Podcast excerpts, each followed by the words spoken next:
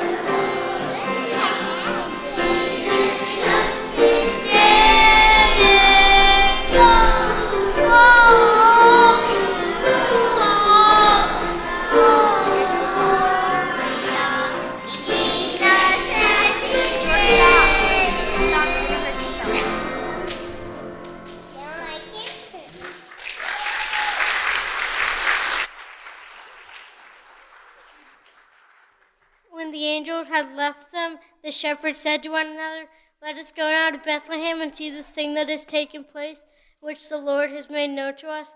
So they went with haste and found Mary and Joseph and the child lying in the manger. Now, after Jesus was born in Bethlehem of Judea in the days of King Herod, behold, wise men from the east came to Jerusalem, saying, Where is he who has been born King of the Jews? For we have seen his star in the east and have come to worship him. When they saw the star, they had stopped. They were overwhelmed with joy. And when they had come into the house, they saw the young child with Mary, his mother. They fell down and worshipped him. Then, opening their treasure chests, they offered him gifts of gold, frankincense, and myrrh, and had been, and have been warned in a dream not to return to Herod and left their country by another road.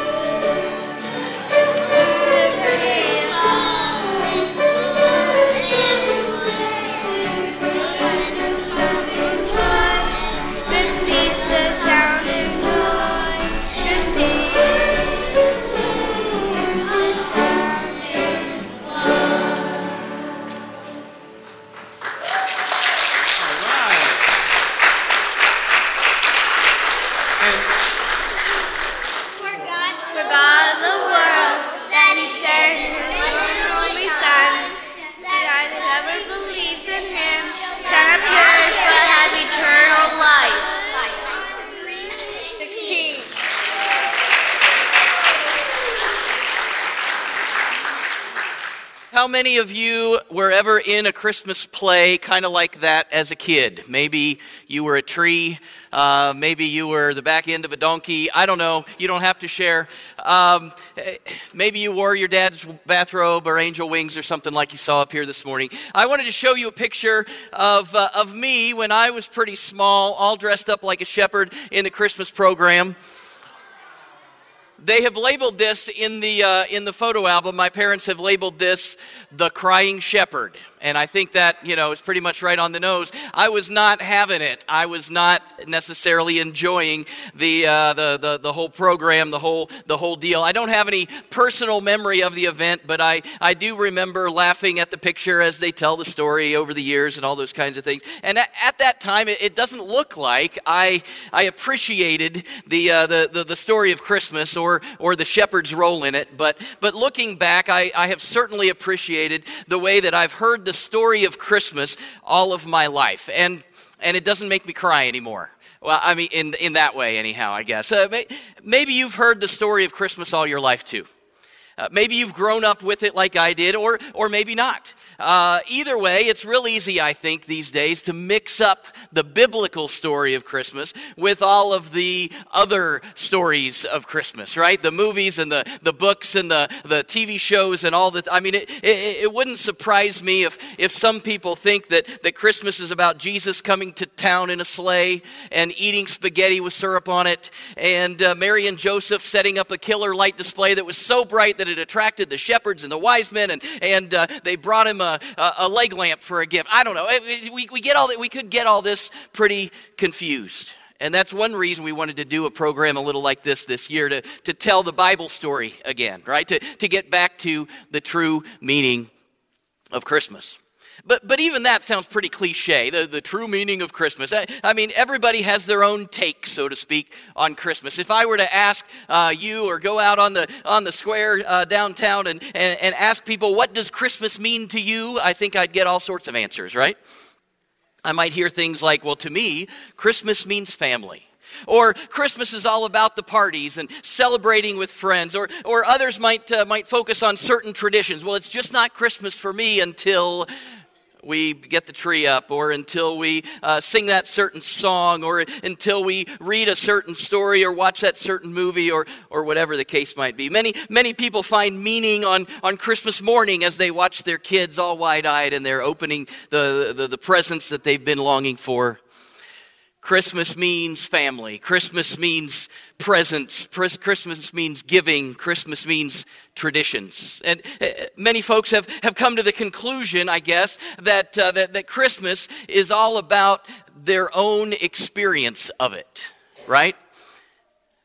Uh, now, don't get me wrong, all those things that I just mentioned are, are great things. All of them are, are part of our American Christmas traditions and celebrations. There's nothing wrong with them. I will experience all of those things uh, uh, this, at some point this season if I haven't already. I, they're great. They're just not what Christmas means. Actually, I, I think the question is flawed. If asking the question, what does Christmas mean to me? Indicates that it can have a different meaning uh, for different people, and it's ultimately up to me to determine what Christmas's significance is in my life. We, we tend to think that, that we can make Christmas whatever we want to make it. But, but that's not right, is it? Christmas has its own significance. Christmas means what it means, whether we recognize it or not people have actually been getting things all confused about this whole Christmas thing for a long, long time, a, couple thousand years. Uh, uh, clear from the beginning, John chapter 1, beginning in verse 9, says it this way. The true light that gives light to everyone was coming into the world. He was in the world, and though the world was made through him, the world did not recognize him. He came to that which was his own, but his own did not receive him. Yet to all who did receive him, to those who believed in his name, he gave the right to become children of God, children born not of natural descent, nor of human decision or a husband's will, but born of God. The Word, Jesus, became flesh and made his dwelling among us. We have seen his glory, the glory of the one and only Son, who came from the Father, full of grace and truth. John says here that, that when Jesus came, the world didn't recognize him. People didn't catch on to what God was doing. And in other words, they missed the real meaning of Christmas. John wrote this so that people wouldn't keep missing it, and, and I don't want us to miss it either. So, what does Christmas mean? Well, it means that there is a God and He loves you. It, it means that, that, that we've all sinned and, and we're, that separates us from that God who loves us. It means that because God loves you, He wanted to save you from your sin and restore a relationship with you. So at Christmas, God sent His Son, Jesus, to become human like us. Baby Jesus. Oh, wow. Baby Jesus.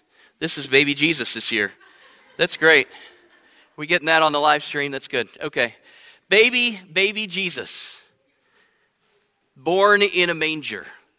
Not, not just a story or a show or a program that we do, but, but, but God, who loves you, sent Jesus to become human like you, born in a manger on that first Christmas night. And that same Jesus lived a perfect life and sacrificed himself and died to pay for your sin. What does a Christmas mean? It means that Jesus came so that you can be forgiven. And because you're forgiven, you can have a relationship with God here and now and the hope of heaven for all eternity. Uh, it's amazing what that little baby in a manger did to change everything. Christmas is, is more than the sights and sounds or the traditions and celebrations. It's, it's more than a kid's story that we think is cute and fun, and we get a little tear and we post the pictures and the videos, and we enjoy the, the program and Christmas means that God loves you. And that's true whether you recognize it or not. If, if you're searching for the, the real meaning of Christmas this year, I, I think you found it here in the words that were just recited to us just a few minutes ago. For God so loved the world that he gave his one and only Son, that whoever believes in him shall not perish but have eternal life. When someone asks you, maybe this week, well, what does Christmas mean to you? Tell them that it means to you what it means for everyone. That God loves you enough that He sent His Son Jesus as your personal Savior. And because of Christmas, you have a relationship with God right now, and you're planning on partying with Him in heaven for all eternity. This week, I pray that, that you will enjoy all of the wonderful, hectic, awesome, chaotic craziness of Christmas. And I also hope and pray that you take the time to reflect and realize what Christmas really means. It's Jesus born to save the world.